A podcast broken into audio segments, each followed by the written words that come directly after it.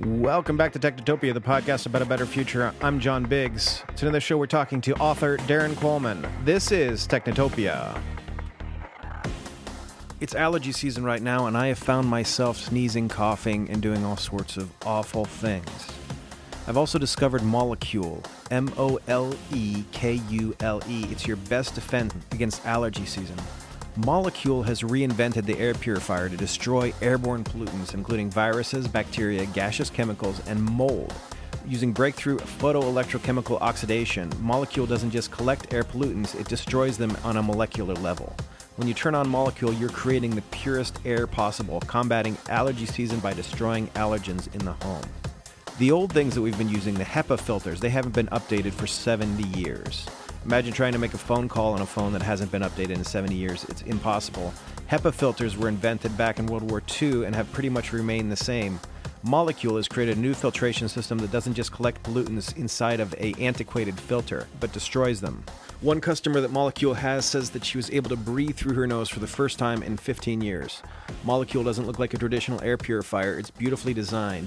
You can think of it as the Apple iPod of air purifiers. Not only is the technology inside revolutionary, but the unit itself looks sleek and modern. It's made with an aluminum tube shell and it fits in any room of your home. Take it from me, Molekules technology has been personally effective, and it's verified by science, but most importantly, it's been tested by real people like me.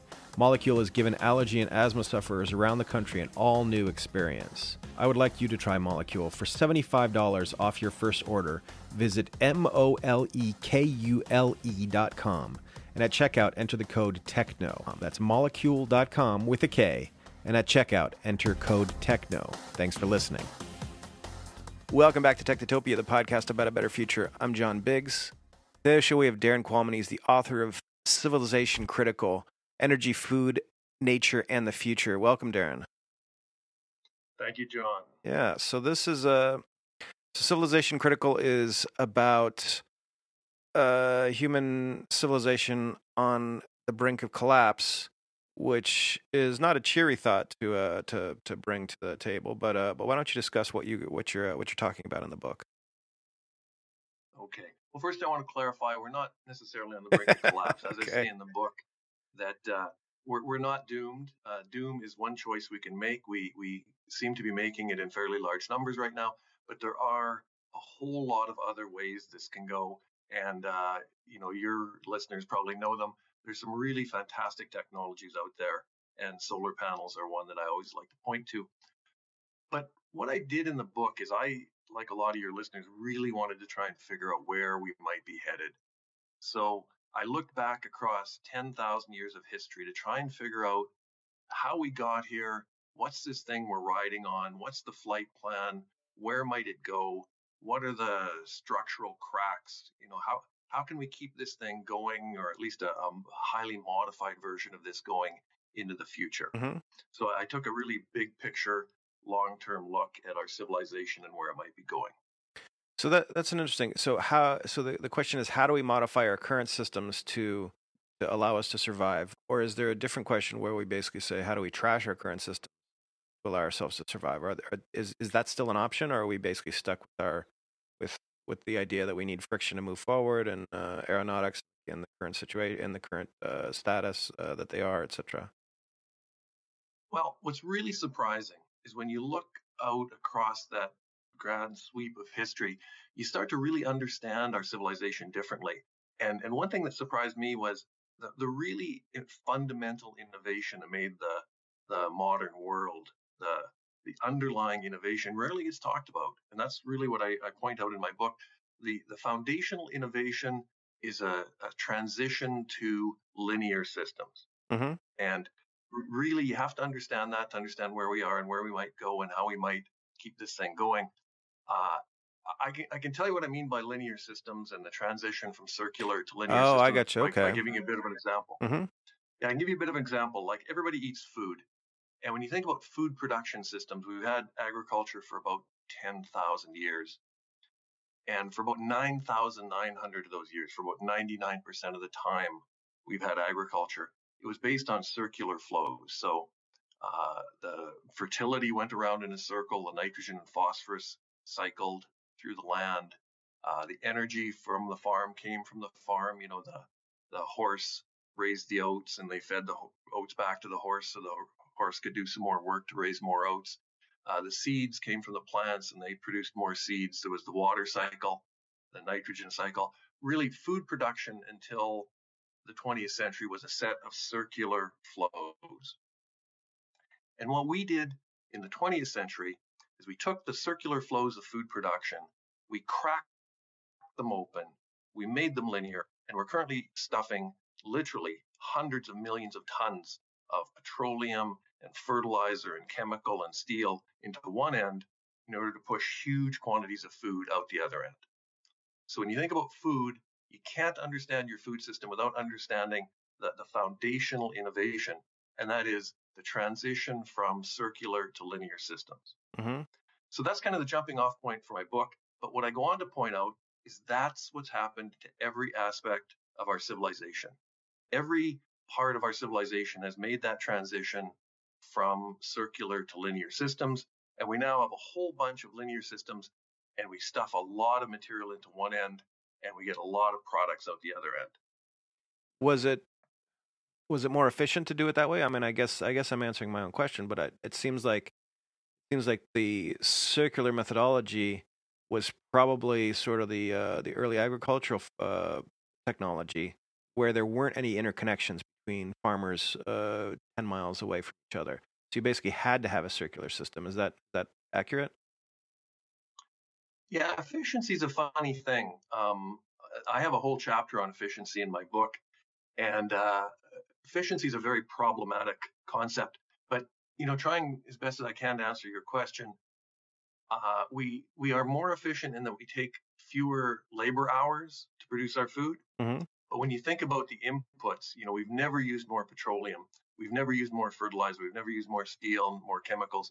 So to somehow conclude that this system is, mm-hmm. is more efficient, or is often said the most efficient system in the world, uh, you, you've got to have a pretty non-standard view of efficiency to take the most petroleum hungry and, and materials hungry system in the world and call it the most efficient. But again, I, I don't want to get too negative about this. At this point, I just want us to sort of think about the fact that the, the foundational innovation that made the modern world was this transition from thousands of years of circular flows powered by solar energy to what we have today, which is a world based on linear flows powered by fossil energy. Mm-hmm. And what I would suggest is that when you look at the biosphere and how it works, it's all circular flows, solar energy. And when you look at human systems before the 20th century, circular flows again, solar energy. We've created something that is based on linear flows and fossil fuel energy. Now, the word sustainability is overused and usually abused. But when you think about if the whole biosphere is circular and solar, and everything humans did before the 20th century was circular and solar, and we are not circular and we are not solar, you start to realize that there's some structural aspects of our techno industrial world that might need to be changed if we're going to keep this going. Mm-hmm. What do we do to uh, what do we do to do that? Well, luckily we've we've got some real options. Um, you know, there. I don't want to get into. You know, often we talk about technology in in kind of a, a quasi religious way. You know, are we doomed? Are we damned? Or or are we going to be blessed and saved? Will there be a techno rapture? Is the singularity coming? And I think it's much more complex than that. We, we can't fall into these ancient quasi religious ways of thinking. As we move forward, we're just going to have to do some really hard work and muddle through and make good democratic choices. So, solar panels are a bit like a get out of jail free card. Mm-hmm. It's really, really fortunate that uh, we have this technology where we can turn sunlight directly into electricity without emissions and without noise and not moving parts and all of that. Uh, that we should be maxing out on things like that. So solar panels, uh, we need a train system in North America. We need low emission transit. Uh, there's a whole bunch of technologies that are literally thick on the ground.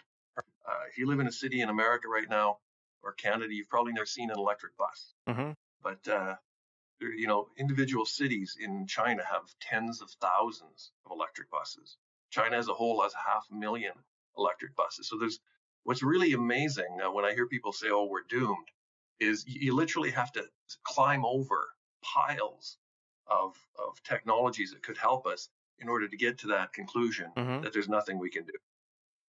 So the so the entire goal would be to to use solar energy to power a circular system. How do we how do we create a circular mass transit system? Well, as much as possible, you know, there's two aspects. One is solar, and the other is circular. We need to do both. Mm-hmm. So uh, every system has an energy supply, and every system has a pattern of material flows. Okay.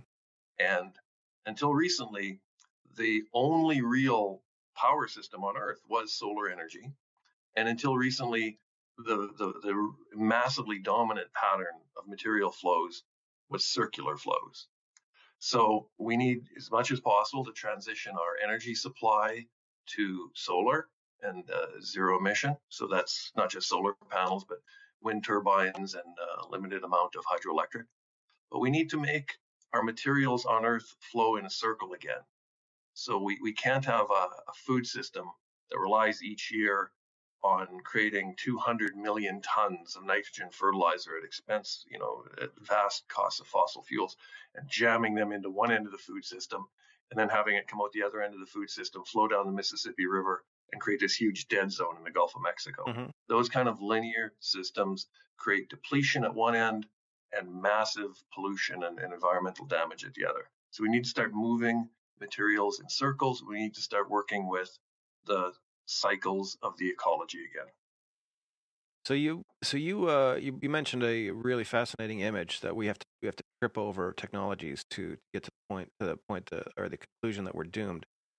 Um, what is it going to take to get us to stop and and look around? Is it because it's a, I guess it's the, uh, the the frog boiling in the water problem. We're not gonna, we don't see the, we don't see the issue until it's way too late, which is I think has has been the case for multiple technologies. The car uh, was a reaction to essentially a bunch of horse uh, poop all over major cities, um, or actually, it was the solution to that. What's what's the thing that's going to push us over the edge, or is it already too late to notify us? No, it's not too late at all. We, mm-hmm. you know, there's there's there's damage already. There's going to be more damage moving forward, but we we have tremendous power uh, to really limit the damage that we face in the future. Part of what we have to do is we have to become more evidence based. We have to think uh, more clearly. We have to muddle through a little bit. We need to engage with our democratic systems. And we need to lose this mythology that somehow uh, the market will save us, that technologies will automatically sort of proliferate and become cheap, and that will save us.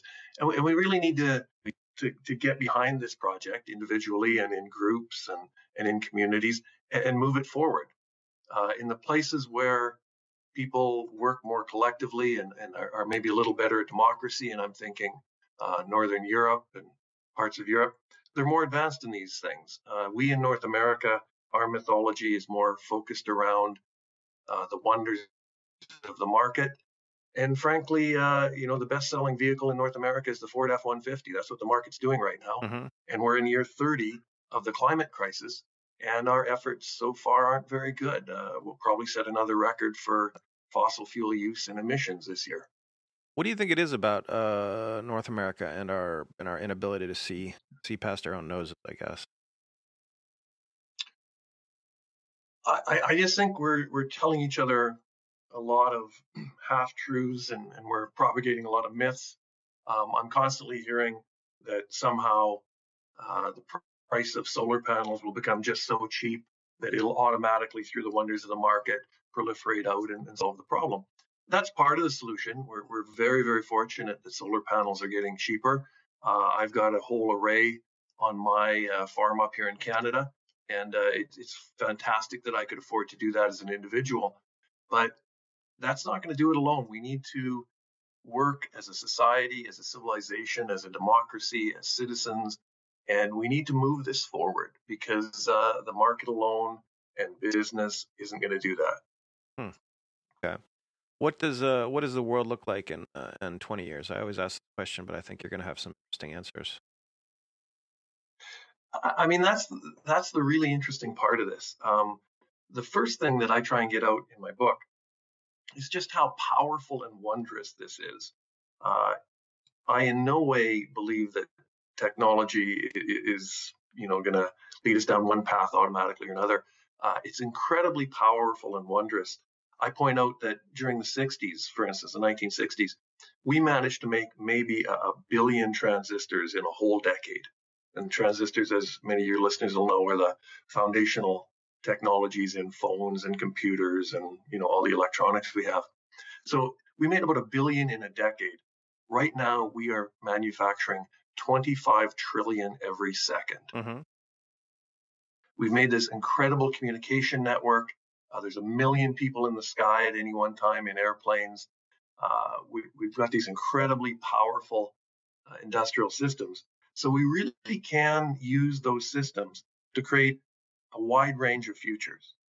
Um, if we really repurposed the, the planet's industrial capacity in a kind of a World War II mobilization style effort, uh, we could make very, very significant progress on climate change uh, within five to 10 years. Mm-hmm. We could deploy uh, a network of low emission trains all across North America. Uh, we could stop producing internal combustion engine automobiles and produce electric automobiles. I mean, technology, you can't solve all the problems with technology, but it's one thing you have to do. It's not a sufficient uh, solution, but it's it's necessary that we that we repurpose those industries and start producing technologies that have as little impact on on the biosphere rather than what we're doing right now with our planes and cars and consumption, which is sort of we're maximizing the negative impact. So really, how technology works isn't a function of technology; it's a function of the choices we make around technology. Why should I why should I pay attention to that when I can just hop in my F one fifty and head down to whatever uh, Olive Garden or Tim Hortons or whatever and uh, and enjoy my life? Yeah, I, mean, there's lots of you should talk to a philosopher about that one, Yep. but there's, there's lots of reasons. I mean, there, there's a moral imperative to just not trash uh, the greatest civilization that's ever existed on the planet. I mean, there's there's so much wonder about the world in which we live. We we understand that the stars in the sky are our suns, and we understand so much about um, our history and humanity. Uh, I don't want to see that lost. So there's there's a moral imperative, but also, you know, people don't seem to be very happy jumping in their F-150 and driving over to Olive Garden. Uh, we seem to have created this incredibly high energy use, high consumption life that isn't producing much meaning and purpose and happiness. So maybe if we dial this back, uh, get together collectively, do a better job in, in looking after the planet, and maybe work a little less and, and you know spend a little more time over coffee or a glass of wine, we might not just have a better ecosystem and biosphere, we might actually have higher quality of life. Hmm. Yeah. Well, I mean, that's uh, the uh, Canada was number eleven in the happiness index, and I think America was nineteen, right? Yeah, it turns out that uh, in many cases, uh, energy use and the rate at which we're trashing the bi- biosphere is actually inversely proportional to happiness. Maybe we should just point that out. You'll get happier if you uh, if you get out of your F one fifty and and start using uh, fast transit, uh, electric transit. Yes. All right, excellent. Yeah. Darrin, so your book is out. Uh, your book is out from uh, Fernwood Publishing. You can find it uh, where fine books are sold. Why don't you tell us about your uh, website? You have a website where you're a blog. Yeah, uh, my website is uh, www.darrinqualman.com. Uh, I do blogs there. Uh, there's more information about my book there, Civilization Critical. Mhm. And the book is available at your local independent bookstore. Maybe check there first. And if you can't find it there, from the publisher Fernwood or on Amazon. Or we should just buy it electronically, basically. Or no, we're still using the uh, linear model there, aren't we? Well, it's Well, no, that's, buy it that's, in whichever form you prefer. Well, that's that's an interesting question. How do we get a uh, how do we get a book delivery in a circular model? But uh, but I'm sure somebody will be able to figure it out. yeah, we'd start by recycling all the paper more effectively. All right. So we'll get rid of all our old books and then okay. Darrin, thank you for this. It's been a it's been a fascinating exploration. John, I really appreciate this and, and thanks for doing a great thought provoking podcast. Talk to you soon. This has been Technotopia. Talk I'm to you John soon. Digg. See you next week. Technotopia is brought to you by Happy Fun Corp. Happy Fun Corp is a design driven technology company in Brooklyn, New York that specializes in building mobile and web applications for startups and Fortune 500 companies. Whether it's a new mobile or web application that will help people experience the internet in a fun new way, or software that will interface with a new piece of top secret hardware, Happy Fun Corp is always up to the challenge. Big or small, Happy Fun Corp loves building software and loves working with great people. Come build with them. HappyFunCorp.com. Technotopia is also sponsored by CheapTranscription.io. Cheap Transcription offers 10 cent per minute transcriptions using our happy robots, or 85 cents per minute using our human assistants. CheapTranscription.io is cheaper and faster than everyone else. CheapTranscription.io.